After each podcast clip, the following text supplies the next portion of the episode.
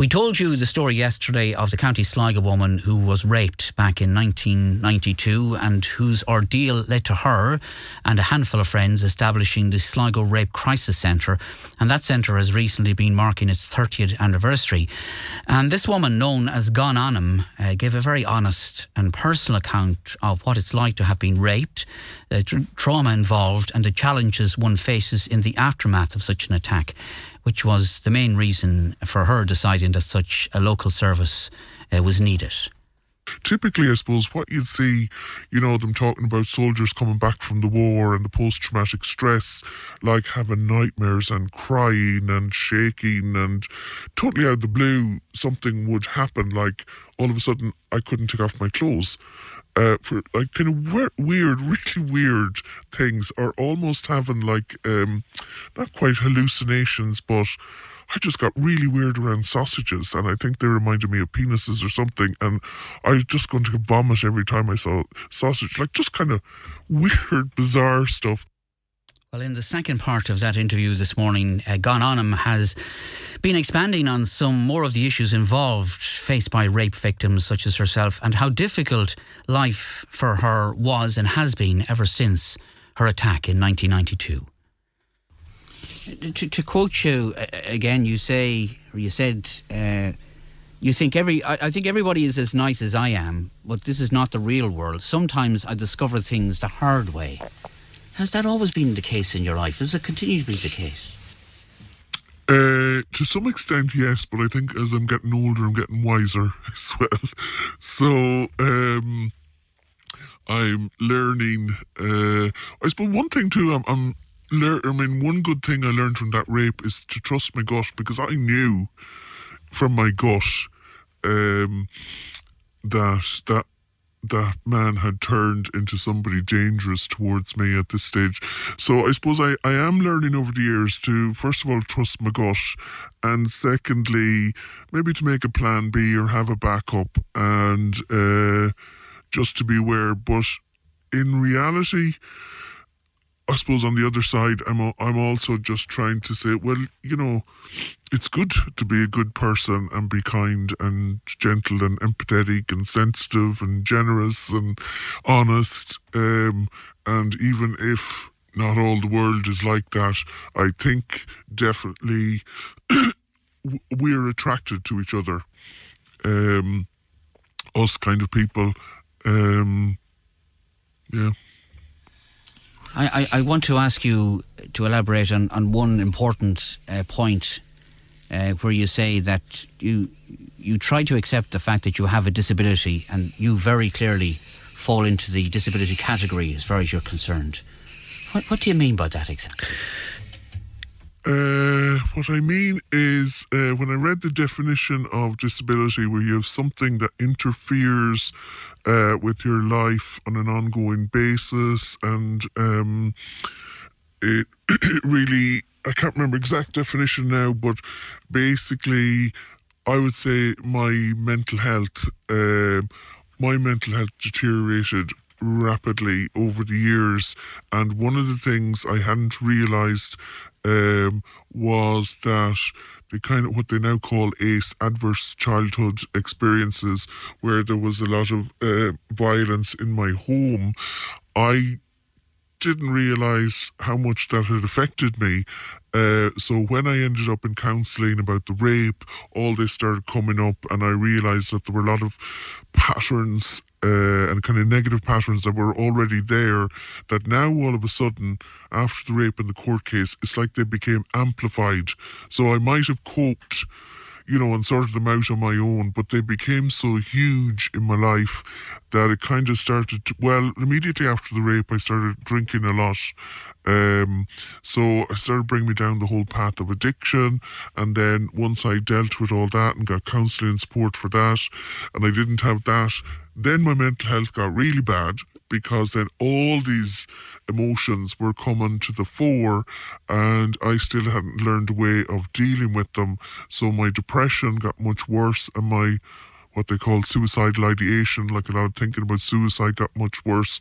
And one of the things I think is one of the scariest things to do in life is to drive yourself to a psychiatric hospital and admit yourself voluntarily. So I've done that a few times over the years, and that's a pretty scary thing to do.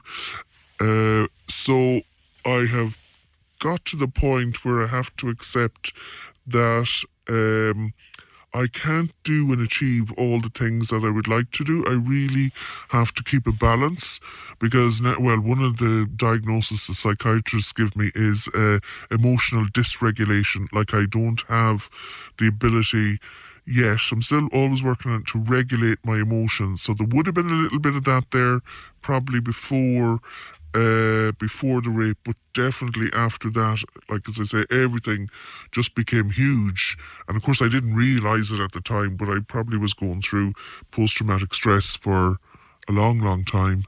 Uh, and then it would reoccur, and it actually reoccurred again about 10 years ago. It was like I got this whole thing came back, and all the same symptoms came back again that I had before. Like I didn't go, to, I couldn't go for a shower. It's, but it's so weird because you don't know what's going on in your mind and your body. It's like something else takes over, and then eventually I learned that this is what was happening. It was like a reawakening or reoccurrence of the same post traumatic stress again. I, I, want to ask you a, a final question, and that's just how you are today. You have a family, you have a daughter. How, how, how is your life today? I'm getting there. I think. Um, I used to always think that, uh, you know, in another year I'll be better and I'll be back to the way I was before, but that's never happened. Um, I think that I have spent a huge amount of time, money, and energy in healing myself and tried everything from uh, move, I still do the as I call it the talking therapies, but I you know look at the whole lifestyle uh, and all the other complementary therapies and spiritual healing. Or um, so I've kind of been forced to learn a lot of techniques, tools, changing patterns of behavior, patterns of thoughts, uh, trying to create a lifestyle that's less complicated, more simple, trying to manage my energy and balance and keeping going a lot of supports.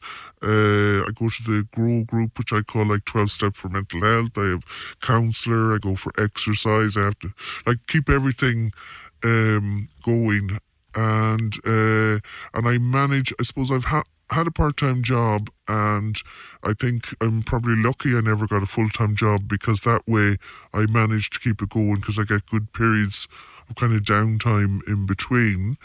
Um, I do feel there's so much more I would like to achieve, but I have to balance my energy. Um, and I suppose in the bigger picture, uh, I function quite well considering uh, not only the rape in the court case, but then, you know, going back and looking at all the abuse that was in the childhood home and uh, how that kind of affects even your physical brain, let alone your body. Um, so I think overall, I'm still alive. Well, that's the main thing, uh, because many's the time I spent time thinking about what it would be like not to be alive, and that wasn't because. Um, I didn't want to be alive. That was I just could not handle that kind of emotional pain and things that were going on in my body, in my mind, in my emotions that seemed like I had no control over them, and sometimes be very difficult to see light at the end of the tunnel.